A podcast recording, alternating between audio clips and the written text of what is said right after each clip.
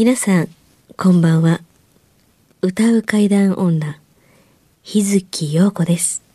怪奇レスラーならぬ怪談大好きプロレスラー、松山勘十郎です。怪談を集めて47年怪異収集家の木原博勝ですこの番組は、オカルト番組でも、心霊番組でもありません。怪異収集家である作家の木原博勝さんが、実際に直接取材した実話怪談を語ります。日本で唯一の怪談専門ラジオ番組です木原さんといえばあの今や伝説の実話怪談本、新耳袋シリーズの作者でもおなじみですよね。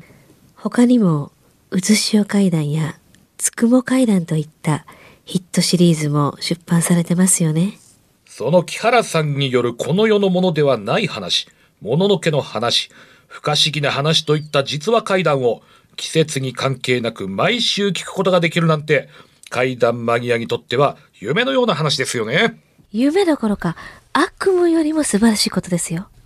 それでは、あなたが最後まで無事にお聞きできることを祈ってます。怖い水曜日、存分に味わってください。今日は何日？6月の8日ですね。6月ほとんどの2ヶ月。8日6月という、まなんか梅雨の季節ですかね。うんそうですこれはねねきっと聞いてる方々はそのジメジメしたうん。中で聞いてる。雨降ってるかな、う んねえ。まあ、年中ジメジメした話してる私たちですけどそうですよ。はい。ただ、明日の配信の別冊怪談ラジオがちょっととんでもないことになっちゃったんですよね。皆さん。ちょっと有料ですけど、ぜひ聞いていただきたい内容で。あのね、はい。この番組も別冊もねえ看板はね、ぶっつけ本番構成台本なし、だからあの毎回あの予備知識というか、予備情報をもらわずに番組をやってるんですよ、うん。はい。今まで随分やってきましたけれども、ね。ええ私どうしようもなく大狼狽をします。えちょっと僕が持ち込んだ、まあ、話題で、僕が関わってることで、ちょっとこの本放送では絶対言えないようなことをちょっとぶつけたんですよ、うん木原さんに。明。日の別冊と次回の別冊ええ。2回に分けてですけどもね、うん。あのとっちらかってええ。どうとっちらかって言うてええんか分からへんのと、うん。どこまで言うてええか分からん。だからこそう。明日の放送あの配信をやった後で、はい。あのマイクの前では言われへんかったあのおことで「おいちょっとこれどうなってる?」みたいな話をを言うたぐらいっていうに、うん。あのーそれが分からんことには喋られへんということもあるし、うん。それが分からんというのが一体何が分からないかという形ことも喋られない。喋れないっていうようようなところなのに相手が悪いっていうのもあるしって そんな手強いのと戦えとっていうふうに、あの思うっていうにだ言うたらえ言うてええの？ええどうしようとかっていうのが頭の中でぐるぐる回っていて、うん。ぐじゃぐじゃになっているっていうところだったり するというのが正直なところなんですけども、ええ。話は一本線にはならないっていうけれども、え、何本線なんていうふうにするにも、ちょっと情報が足らないから、分かってるのは、佐々木くん君全部説明してないやろ。他にいっぱいあるやろっていうのだけは分かる。そうですねでないと、こうはならないっていう本線は見えるんですよ。うんこうはならない。間がポツポツ抜けてる。うん。うん、でも、状況を見てると、何もないのにそれはないでしょうとか、うん何にもないのにそっちには触れないでしょうっていうところは随所に見えるんですよ。うんだから、突然ある程度の結果だけ示してどうですかって言われたら、ちょっと待って、途中の原因と途中の分岐して分かれたところとというのが分からないっていうのがあったりするんだけど、それを番組内で説明を求める形で聞いていいのかが分からないっていうところだったりする。だからね、えーあの、量分としては入るかもわからないけど、それは怖さが違いまんがなっていうのを、それで避けるわけにもいきまへんがなっていう中で、どう受けて立っていいのかわからないという大狼狽が2週続けて聞けます。すね。多分この部分聞いてるとめちゃめちゃ気になってるんちゃいます、うん、ま聞きたくて仕間違ったりおかしなことを言ってる可能性もあると思うんですけれども、それはね、あのー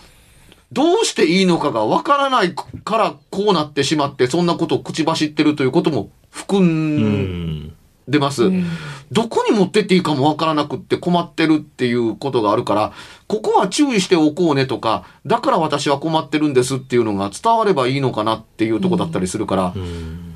え、それって話に向か、向き合ってないやんかって言われると、そうですよね。いや、僕もそう思うんですよ。でもね、向き合うのが怖い部分が結構見え隠れしてね、みたいな。で、何を言ってるのかがわからないと思っているあなた、うん。別冊を聞いてください。聞きましょう。明日配信と来週配信分、これはちょっと。これは聞きましょう。うんしかも続ける気満々のディレクターだったりするから、もう勘弁してくれよぜひ聞きたい。ちょっと追い詰めたいというか、またキャラさん、さらなる大老婆よね。今まで3本の指に貼るぐらいちょっと困ってましたね、木原さんが。そうよね。えあのね、うんし正直言って量分が違う。専門でやってない。正直言ってて、基礎的なことっていうことにしてみたって、足らないのは分かってるけれども、そっちに触れなければならないというケースが少なくとも取材の中にはなかったんですよ。ういん。や、本当に。ああ、なるほど、なるほど。うん。あのーまあ、あの、だからですね、うん。うん、あの、島根県松江にあるような美保神社さんだとかね、うん。あの、出雲大社さんだとか、うん。あるいは、あの、伊勢神宮みたいなね、有名なところの話ならともかくっていうところだけれども、いや、そっちの有名じゃないんですっていう話をいきなり持ってこられて、ここにあるの？みたいなような話を突然降って湧いたかのように聞かされたんで、大狼狽するんあ、でも佐々木さんにとっても結構突発的なことを、もともとはね、だったんですよね、やっぱね。まあそうね。ね。でも、うん、あの、それに関わってくる、関わってる人間が、ディレクターとしてこの横に座ってるのかと思うと、まあ、なんたる偶然っていうふうに。まあ僕は、まあ、張本人というか、そうですよね。まあ、まあ、いわゆる土地にまつわる、まあ、話ですわね、これは。うんまあ、はっきり言って、めっちゃ困ってるっていめっちゃ困ってう、る。あの、別冊なんですよ。で、こういうことこそね、事前に分かってたら、ある程度の勉強をして、ちゃんと答えられる、あの、べきであるという方向性やというのは十分分かってるんですけど、突然にも程がある。この番組何年やってると思ってんねん。まあ、奇襲番組ですからね、この番組えー。まさに奇襲っていうのがぴったりでしたね、これに関してはね。いやー本当にね、電撃作戦っていうのがこんなに効くんだっていうのを久々にね、あのー 味わいました。うん。あの、いっぱい血にまみれてるっていうのはちゃんと、あの、言うときますね。あのーお前大丈夫かっていう状態になるっていうのも分かってたりはするんですけども、その分ね、この番組は正直やと思います。そうですね。でまあちょっとね、修正もひょっとしたら入ってるかもしれないですけれども、はい修正が入ってるかも分からへんという前置きをするという配信があるか、普通 ほんまですね。うん。ぐらい結構シビアな内容なんで。さすが、この、この番組の流れを組んでるということだけはありますよね。まだ配信してない、収録してる最中の、今回のまとめ撮りの中で、ええ。配信の時には、修正してるかもわからへんって、何を言うてんねやろ、この人らっていうふうに思っているあなた、えぜひ、聞きましょう。えお聞きください。ええ。聞きましょう。あの、これで金取んのかって言われたら、すいません。みんな佐々木が悪いんです。ねはい。という宣伝も、え？えーはいしたところで、前回の続きですよね。前回の続き、ええ日月さんからの。ああ、あの、不思議な人がいたっていう話ですね。まあ、まあ、知り合いな知人なんですけど、あえっ、と、私が、えっ、と、デビューしてす、何年 ?2 年ぐらい。なので、多分15年前ぐらいの話ですが、嘘、1500年前じゃなくて。お、すごいや。ん。すごい人や。ん。その音楽関係の方、うん。あ、音楽関係の、あの、サポートをする方の方の話なんですけど、うん。私が、えっ、と、デビューしてすぐですが、ちょっとプロデューサーの方が変わりまして、その時にそのプロデューサーさんが担当してたもう一人の女性に、えーサポートをしていた方なんですが、まあプロデュース業ですけどね、その方も。あの、R さんとしましょう。うん。はい。えーその女の人と私が一緒に、あの、まあ、とある、というか、舞鶴の方の、単語ですか、うん。の方の、もう今はちょっとなくなったんですけど、うんえーあるホテル、もう有名なホテルですよ。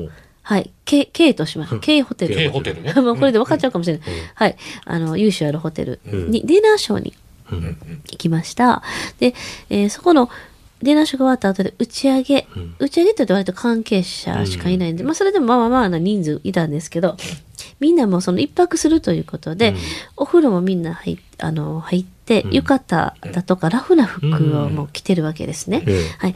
で、そこに、私があの、まあ、たまたま玄関の方、玄関というかあのドアの方、その宴会場の入り口の近くに、あの、いて、ちょっとこう、なんていうんですか、視覚で、その入り口が見えるようなところに座ってたんですよ。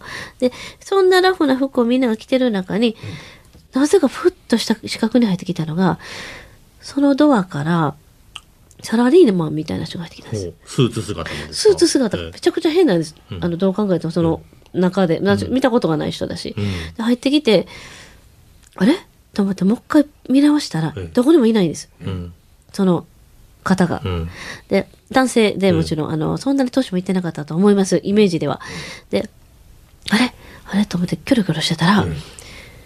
その、彼の、えー私の一緒にディナーショーした女の子のプロデューサーの方人が私の方パッと見て「日月?」って言ってうん「はい」ってサラリーマン入ってきたな」って言ったんです、その人が。うん。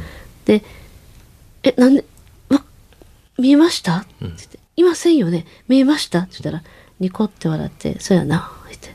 ままあ、これだけの話なんですけど、この人が普段ね、うん。いつもね、うんあの、いたずらというか、うんなんか、あれやわ、って誰々さんそこに、なんかちょっと変な見えるわ、みたいなことあー、チラチラ言ってて、ええ。もうやめてよ、そんなもう冗談とかいたずらやめてよ、とかっていう風な感じではいたんですよ。おー。なのに、まさか本当に、ん。私がその人がそんな風に同じものを見てると思わなかったので、うん。この人ちょっと不思議なというか、今まで言うてたもんいたずらしたまあちょっとほんまに思ったらめっちゃ気も、めっちゃほんまに見えてんちゃうかと。怖くなったんですよ、その人のことが。今はその仕事でまた別になってるんで、うん。なに付き合いっていうのがないんですけど、え。で普段そうやって言ってたことがもう急にゾッと。信憑性が一気そうそうそうに。そう、もう流してたのに。えいたずらじゃなしにガチやったっていう話です。そうです。ねガチやったかもっていう。あの出ていそのカナリムさんがたまたま間違って入ってきたとか、えでそんな感じでもないのって分かります？なんかうん。雰囲気で、うん。もう普通に当たり前みたいにスーッと入ってきて、えなんかホテルの人とかそういうのあは考全然違う。えなかった？もう普通にもう、え？っていうような感じで、であのパッてもう一回もうそのままの流れで見た瞬間にいなくなったからえどこえどこ行ったやろと思った時にその人に言われたんです。ーおー「えずき」って言われて。でなそれ以上何も喋ってくれへんかったんですへええななんでなんで見たんです？か私も重ねに今見ましたよ」って言って、見えたやろ」って言われて。それだけだしか？それだけなんですよ。だから余計気持ち悪かったんです。オチがない。うん。はい。オチはないんです。だから、うん。そう。うんだから気持ち悪い話でした。な懐かしい階段やね、うあの匂いとして、階段なんですかまあ、ねそれもう一人の目撃者がいなければうん。あのーあそうなん？みたいなような、あひひあ日月さんだね。っていうふうに、うん。あのー終わるだけの、あの話なのと、あのーそれだけだったら、あの、僕の場合だと階段としては不採用っていう話になる。いわゆる、いわゆる自己申告階段というやうつんですね。昔はそれで通用したかもわからないけれどもとか、あの、他で通用するのかもわからないけども、僕は採用の基準には、うんあのーしないっていう。一人だったらね、うんそんな。いやでも言えるも、まあ言えるからね。ね、あの、言葉でたくさん、あの、使われてたりするけれうん。どもっていう言葉の一つに、この手のものでね、階段系のもので、幻覚という言葉があります。幻を見たのだっていう。にね。そんなに幻を見るものなのかっていう考え方は一方では、あの、あるんですけども、これは認識の違いを言っているのであって、あの、そういうふうに見えてしまったっていうものが、そうではないのだと気がついたときに、そうではないのかが正解なのに、うんあの、もともと勘違いで見たものの方を熱く語ると階段っぽく聞こえるわけうんですね。っていうところがあったりするからっていうとこだけども、言葉としては幻覚っていう言葉を聞くのに、そんなに幻覚って人見んのかっていうと、謎だったりする、いろいろなものが混ざってたりするので、あの、私これを見ましたっていうのって、体験としてはあったんでしょっていうのって、何とも言えないから、ええ。そうですかって思うけれども、これって階段ですよねって言ったら、そうですか？っていうふうに、あのー体験談であることが、はそうなんでしょと思ってるけども、そう思ってるという話を聞いてるだけであって、それが本当にあったかどうかは、これは別な話です。で、ここにもう一人の人間がいて、日月サラリーマンやろっていうふうに、まあ、もうちょっと正確に、あの、持ってして、あの、聞きたいところなのは、日月陽子の認識しているサラリーマンと、あのーその人が言ってるサラリーマンと、同じこと言ってるのかどうかっていうのって、あのーよくわからへん。あの、重要なんですよ。んあの、背広姿とサラリーマンとは違うわけだから、あの、途中の話で出ましたよね。それ、ホテルの人じゃないの？って、ホテルの人は背広着てるわけやから、で、ホテルの人はサラリーマンやんか。うん。じゃあ、ホテルの人じゃないっていう境界線はどこにあんの、っていうふうに。違うといえば、ネームプレートをつけてるかつけてないかっていう。さぐらいなもんかなっていうふうに思うわけですよ。つまり、ホテルの人は背広を着ていてサラリーマンなわけですよ。でも、そうじゃないって言うんだったら、そうじゃない記号があるんだから、っていうのって、いや、そうじゃないんですよっていうふうに今、日月陽子が言おうとしましたっていうことだけれども、何にも待ってない。うん。そうじゃないんですっていうのって、本人が勝手に言ってることであって、話の都合上、サラリーマンじゃないと困る話やから、ホテルの人じゃないんですって言ってるのと、線引きはどこにあるのかが第三者にわからないということが言いたいだけなんですよ。サラリーマンだったら、まあ、私の、まあ、勝手な、あれですけど、サラリー、あサラリーマンじゃなくて、あの、ホテルの人だったら、必ず失礼しますとか、んあの、コンコンするとか、で、あ、どうぞっていうのがあるじゃないですか。なのに本当に自然にスッて入ってきたんですよ。いやいや、それは何の表現にもなってない。ちゃんと言うとくけれども、自然に入ってきたってなんやねんっていうふう。あの、普通に仲間のように入ってきたんです。でドア開けて入ってきたんですか？と、空いてたところにスッて入ってきたみたいな、それ。そこまではちょっと覚えてない和です。室ですか？和室です。和室です。あの、本当にザーッとした大広間襖開。けて入ってくるか大広間に、ドアはあるんです。ああたあのドアはドアドアなんですあだけど、大広間でしあーた。和室でした。で、私は、多分一人だけでそで見てるんやったら、あ、なんかふって、またタイミング的に見えたとか、なんか別に気にしてないんですよ。全然。私も普通に、あ、なんか、あえ？おらん、みたいな、い、感じでいたのに、その人に言われたから、逆に、ゾッとしたんです。いや、そっちの方は面白いんだけれども、僕が言っているのの前提として、あの、日月陽子さんの言う、あるいはその人の言う、サラリーマンっていう一点の話しかしてないんまあ同じものを見てたかどうかもわからない。まあ、その通りやねっていうのって、日月陽子さんのサラリーマンの認識ってそうなんだっていうふうに、僕はねってサラリーマンで言うんやったらホテルマンと違いますっていうような話で違うんですっていうふうに言った時にねあのさっき言った通りあのホテルの人はまあ強いて言えばネームプレートをつけてますかっていうところだったりはします。それは場所が場所だからですよ。違うところで言うんだったらサラリーマンだってネームプレートつけなきゃいけないところってあるんですよ。うん。うん、何が言いたいかというとねそれがねあの黒いあの黒革の手下げカバンを下げてましたっていうと、サラリーマンが一丁上がりなんですよ。カバン下げてるからっていうのがあったりする。しかも、ホテルにカバン下げて大広間に入ってけえへんやろっていうとこだから、あ、サラリーマンですねっていうとこだったりはするでしょ？うん。っていうところがあるので、あのー話を番組で聞いてる人にとっては、実は全員が全員サラリーマンの格好が違う可能性があるんですよ。だから、もっとサラリーマンに寄せた情報がなければ、あの、背広の人とどう違うのっていうのと、まあ、あの、この番組は厳しいので、会議の、会談に、あの、寄り添っているので、体験者が日月陽子であろうが、あの、松山勘十郎であろうが、あの、リスナーさんであろうが、何の関係もないって、ここがわからないことはわからないっていうことを言っとかんとっていう。じゃあ私とその人が見たのはサラリーマン風だったかもしれませんあしね。、そっちの方がまだ正しいというのと、うん。あの、もっと僕が知りたいのって、なんで背広じゃなくてサラリーマン風なのかっていうことの方が、カッコでサラリーマンとは決まってないっていうことの方が僕は正しいと、うん。あの、スーツ思うんですよ。私がもういもう自分でスーツだからサラリーマンって思ったのかもしれない、うんでもスーあとそしてあの宴会場っていっぱいあるじゃないですか、だからそういう会社の人たちが例えば他でああ宴会しとって。宴会してて間違って入ってきたんかなっていうぐらいの認識やったんですけどそれにしては見た時にもどこにいないから、うん。出ていくじゃないですか、普通、間違ったら。入ってきて、あれ、出ていく、え、おらへんよあってなってたくらい、まあ、でも、自分はもうそこで宴会に、以上にいるから、そんなに対して気にならなかった、ふね、あの、追いかけてみようとか探してみようまではなかったんですけど。僕の言いたいのはそういうことが言いたいのではなくて、はい。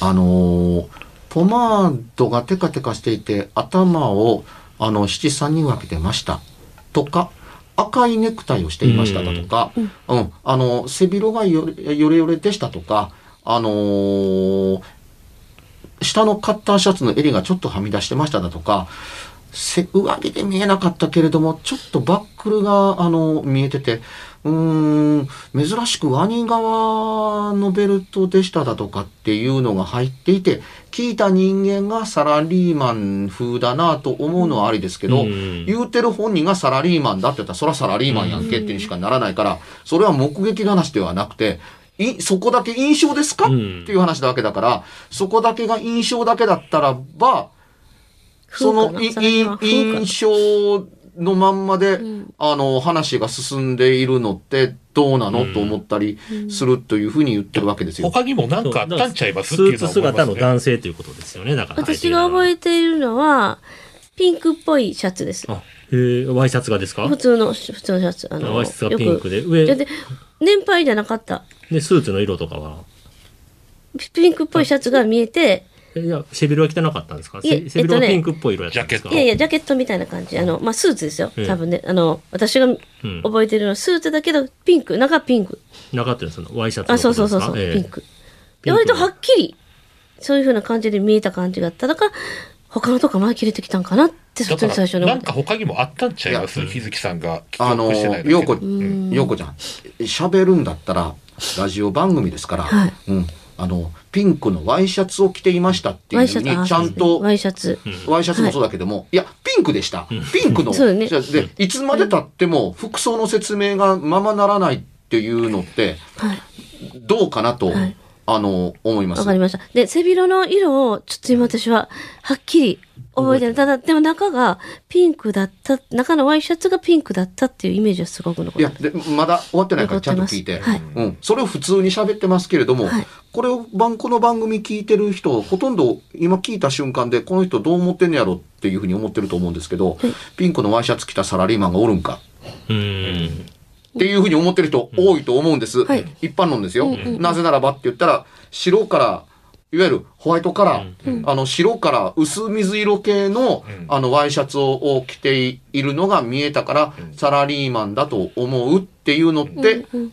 大部分の人がありだと思うんですけど、うん。うん。ワイシャツがピンクだと何者やこいつっていうふあのビビッとな感じで、まあ薄いピンクみたいなイメージですよ。もいやいや。違います。薄いイメージじゃなくて、目撃はイメージの話をしてるんじゃないんです。はいうん。イメージだって言ったら幻想なんちゃうのっていうとかってするから、目撃、要するにその、薄いピンク色でしたっていうのはわかるけど、薄いピンク色のイメージでしたって言ったら、イメージなんやったらそれと違うんちゃうのあイメージというか、っていピンク色でした。すいません。問い詰めてるわけではなくてっていうことだったりするんです。聞いた情報で分かったけれども、あの、聞かれるたんびにブレるかのように情報が付きた付け足されていくと、どんどん目撃的ではなくなってくるっていうことに間にイメージっていう言葉が入ったりすると、あのーちょっと変わった例え話をしましょう。はいあのー高橋留美子先生が書かれた名作、うるせえ奴らという映画があります。で、この中で諸星あたるくんの、あの、彼女に、忍というのが、忍ちゃんというのがいるんですけれどもっていう、いるんですけどね。ある回の時に、んあるお話の時に、あの、忍がね、あの、巫女さんの格好をして、うんうん。あの、登場する回があるんですよ。巫女さんの格好で登場する回というか、いうか、巫女さんの格好で登場するコマがあるんですよ。でそれに向かって諸星あたるは、己は座敷わらしかとかっていう一コマがさらにあるわけですよ。ほで、このコマを見てわかる、わかるのって、高橋留美子先生ににとっての座敷わらしは、巫女さんの格好をしてるっていうイメージがあるか、巫女さんの格好をしてる座敷わらしを見たというお話を聞いて、こう書くと座敷わらしに見えるんだんん。ということをやった、あの、わけですねっていうとこだけども、うんそれを見た僕、読んだ僕は、なぜこれが座敷わらしなんだかは分からなかったうっん。ていうのがあったりするんですよ。うん。という形だったりするので、みんなが描いてる座敷わらしって、巫女さんの格好してるとは限らないし、どこかのエリアでは、み座敷わらしは巫女さんの格好でないと座敷わらしとしては認定できない場所もあるかもわからないけれどもっていうとこだったりするので、あのーそこで諸星当たるがね、っていうふうに、座敷わらしのイメージかとは言うたら、漫画にはならないでしょ。うん。目の前におるのに。それそれを見て言ってるわけだから、うん、だからねっていうふうに、あのーね、あの、ここでこういうふうに熱く言ってるようなのは何かって言ったら、パーソナリティもそうですけども、リスナーさんもそうですけれども、どっちも長い年月をして育ってきてたりするわけやから、うん、ここでちゃんと言っとおかなかったりすると、あの、これからの投稿もブレるとは思ったりするんですけども、はい。一緒に何年やってるんですか、はい。っていうところだったりするわけだから、投稿にこれから何々のイメージなんですとか、とか、なんていうのが増えてきたら、いや、イメージの話をっていうことを掘り返さなきゃならなかったりするわけですから、目撃なんですから、うーん、自動車風のものが走ってましたって、自動車風って何ですかっていう、いや、4つの車輪がついててて、そうじゃなくて、トラックとか、軽だとか、バンだとか、あるでしょっていうふうに言うたんびに、あ、あの、軽でしたっていうふうになるっていうふうに、次々と変わっていくと、あのーほんまに見たんですか、って信憑性の。問題になりますその通りです。だから目撃を疑ってるのではなくて、目撃したものをちゃんと伝えてくださったりするわけですから、車風とかっていうのじゃないですよねって、見たんだから、あのーちょっと妙なこと言いますけど、あの、写実的に聞きたかったりするわけですよ。うんで、何がこれで大事かというと、これいい話してるつもりなんですよ。あの、ほとんどの人がピッと立ち止まった瞬間っていうのが、え、ワイシャツがピンクって全然サラリーマンちゃうやんかっていう人って結構多かったと思うんです。というか、あのーお水系のキャッチボーイの、うん。あの、格好に似てますよねっていうふうに、あの、ちゃんとした格好ししてるっぽくって、捕まり、警察に捕まりにくいけれども、あの、お店の誘導員だと分かるようにピンクのシャツ着てるだとか、あの、ピンクのネクタイしてるだとかっていうのがなん、かもっと早い段階で出てきても良さそうなね、特徴そうですかなって思う。そうだからその通りですピンクって言ったらほんまドピンクをイメージしちゃいますよ。ああ、そうで、その後薄いピンクって言ったから。薄いピンクですよ。あのさ最初にやっぱ薄いピンクって言っとかんと。そうですね。だからちょっとちょうどいいですね。ちょうど注意、注意がで一きますもんね口にピンクっつっ。てもいろいろあるんですよね。うんやっぱね。なんかピンクって言われたらほんまドピンそク。の通りなんですけども、つまり第三者に情報や話を渡すわけですから、ああ、なるほど、そういう格好の人なんだっていうふうに思っていただけると、ちゃんとね、うん。想像できるようにしないといけないですね。と思わせると、そこでね、情報って止まるんですよ。うん。その話、さっき続いてるんですけど、立ち止まって、え、俺の知ってるサラリーマンと全然ちゃうなっていうところで、はっと気がついた話もずっと先に行ってるっていうことが、うん。あの、ないように心がけなければならないのは、我々が共通に持っていることだったりはするんですよ。ところで、陽子ちゃん、靴下履いてた？いや、そこまでは。え、靴、でもし室内ですもんね、だから。はい。和室やから、見えるか。人がバーッといるのが、靴下私も座ってるじゃないですか。なので、その足元までその見えないです、人でね。こう見てるわけじゃないんで、覗いてその人全部。入ってきた時に私がパッと見てるわけなので。で、私、私が見たのは、まあどちらかといえば腰から上ですよね。見えるのは人で見えないから。日月さんが座ってる状あ、そうそう。私は立ってないので。そのズボンのあたりは見てないんですよね。そうですね。でもうちゃんと凝らして見た時に探していなくお明らかにそこにいるような仲間じゃなかったので。まあ、でもスーツの色はじゃあ、まあ、黒っぽいというか紺色っぽいというか。上は、で、中は薄い感じです。中の薄いワイシャツの方が私がイメージ、いやイメージですよ。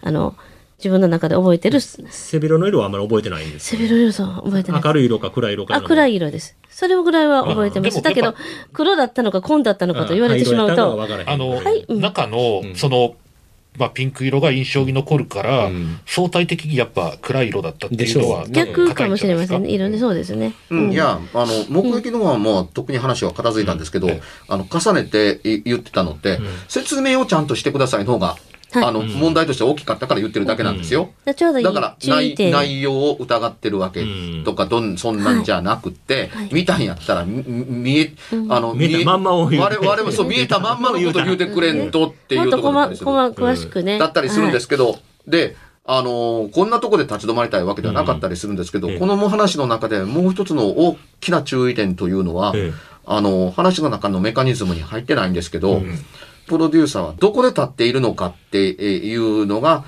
この話の中に大きな重要点だったりするのは、大広間でしょ、うんはい。はい。人がたくさんいますよね。うんいます。ねいます。陽子ちゃんはその人が見える位置にいて、その人のが入ってくるような位置をたまたま向いてたっていうのでわかるけれども、はい目撃したプロデューサーはなんでそっちを同じように向いてなきゃいけないのかっていう謎が残ってるんです。はい。うん。いっぱい人がいるでしょ、うん。はい。っていうふうに。入り口のそばにおって入り口から入ってきた人が見るのは別に自然ではないけれども、入り口から入ってるのを、入ってくる人を、なんでその人も同じように、そのタイミングで見てなきゃならないならないのか、うん。そ、その場所には何のドラマもないんですよ。うん。はい。で、宴会の時に入り口なんか誰も見やしません。うん。まあ、喋る相手見たりとかしますよね。そう、だからたまたまね、飲んでて、ふっと、うん。あの、首をひねった時の入り口に、あ、誰これ？っていうように、あの、見てしまうっていうのはあるかもわからんけれどもっていうのは、一人であるべき目撃の、あの、話だったりするけれども、もう一人の人間が、サラリーマン風の男やろっていうこと以上に、僕はこいつどうしてんねやろと思ってるのは、なんでお前はそっちを見てんねん。うん。なんでその時見とってんだ、そっちの方向。そう、だって大広間だもんう。ん。見るべきものや、あのー見るべきものがいっぱいあるんですよ。うん宴会やってる、うわー、咲いてるやつら、うるさいなーがおるし、可愛いなーもおるし、あのさ、まだこんなことやってるっていうに、それなりの人数がおるって大広間だったりするわけだから、見るべき箇所がいっぱいありすぎるんですよ。ましてや職業プロデューサーですから。結構喋ってるで方ですよ。いろいろ。一番見ない場所っていうのって、うんどこかって言ったら、入り口ですよ。はいだってみんな入ってきてるからやってんねん。からこれ以上入ってくるのがないですからね。その通りです。だから見る必要性がない方向性を向いてるのはなんでなんやって言ったらね、うん。っていうふうに。あの、陽子ちゃんから離れてるところにいて、陽子ちゃん可愛いなと思っている、その陽子ちゃんの向こうの入り口から誰かが入ってきたっていうのを見て、それを目線でちょっと追っかけて、あれ？とか、おや？っと首をひねってる陽子ちゃんを見たから、うん。サラリーマン風の男やろ？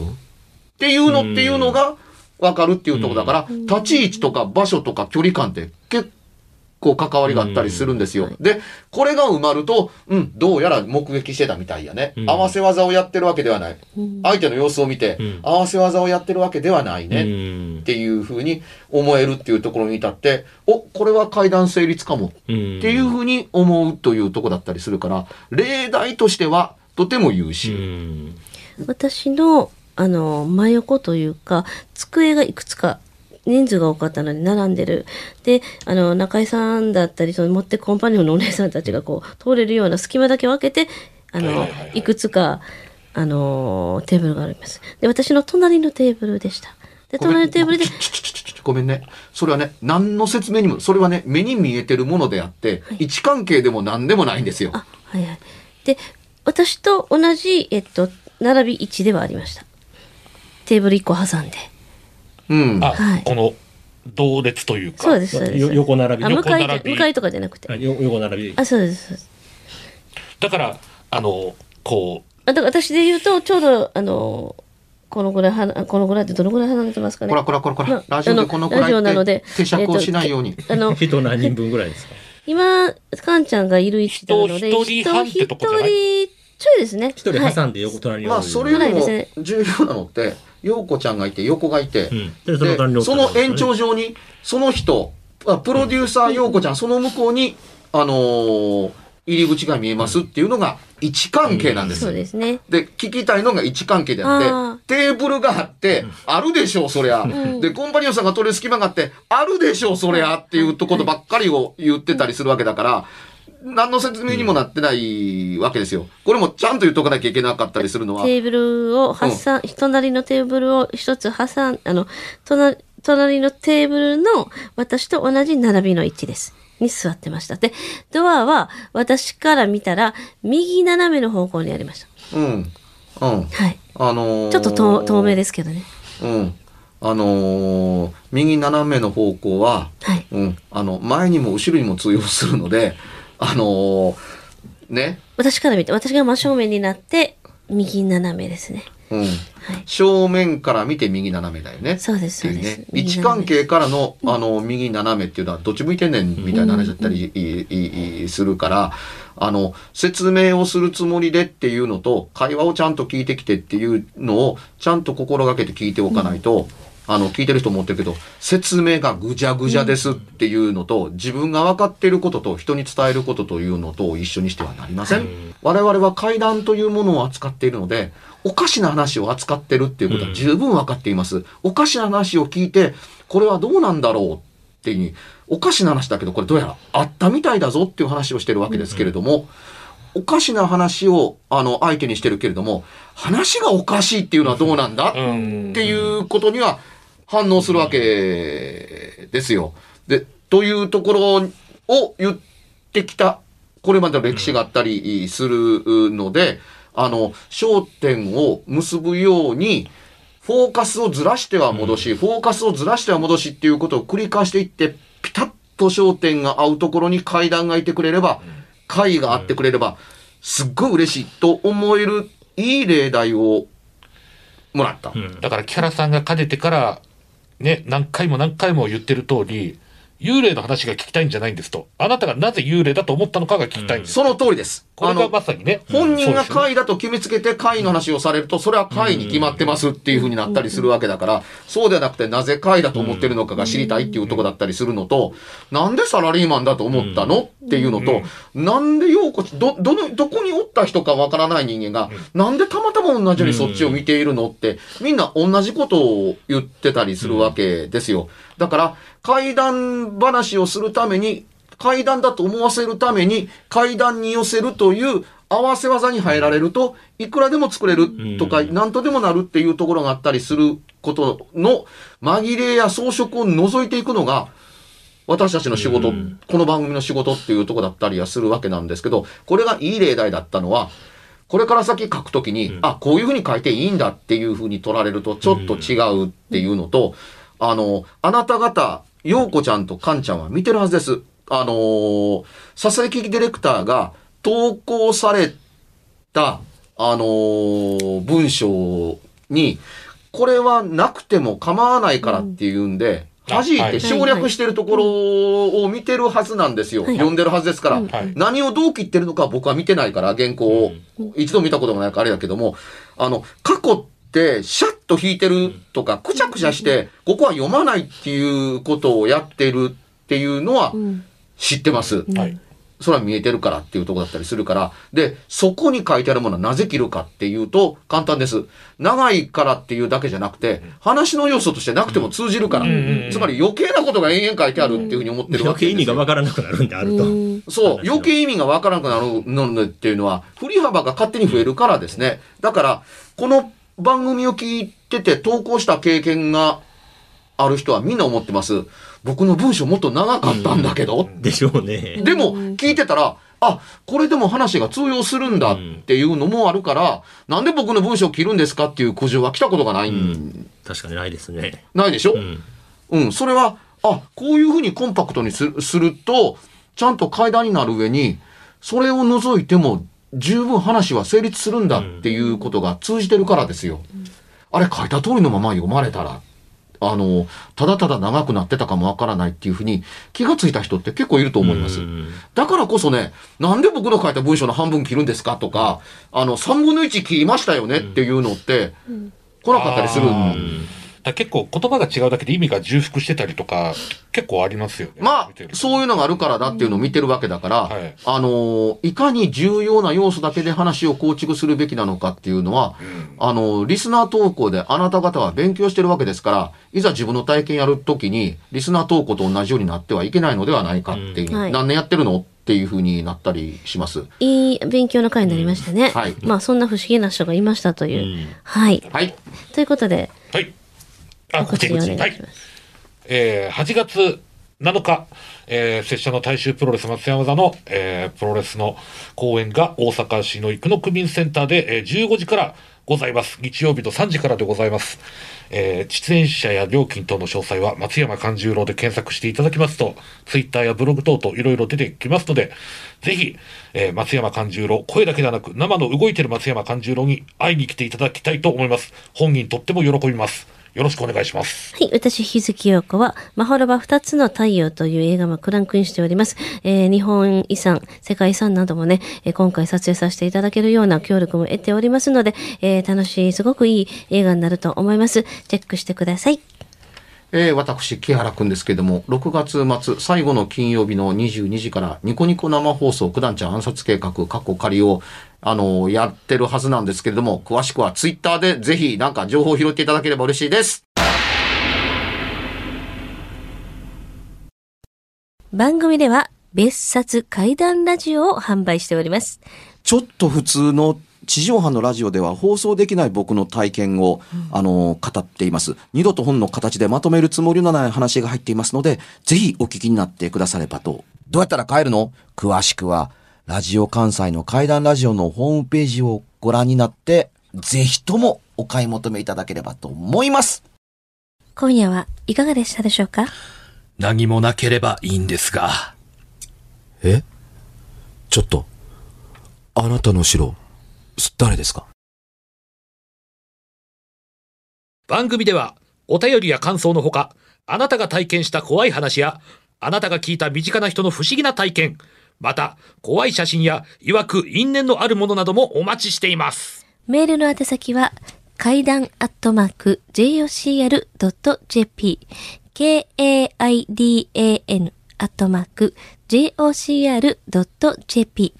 ファックスは078-361-0005 078-361-0005おはがきは郵便番号650-8580ラジオ関西階段ラジオ怖い水曜日まで。ぜひ、本物の怖い話を私に教えてください。お相手は、歌う階段女、日月陽子と、怪談大好きプロレスラー松山勘十郎と、そして階段を集めて47年、木原博一でした。それではまた来週、お耳にかかりましょう。この一週間、あなたが無事でありますように。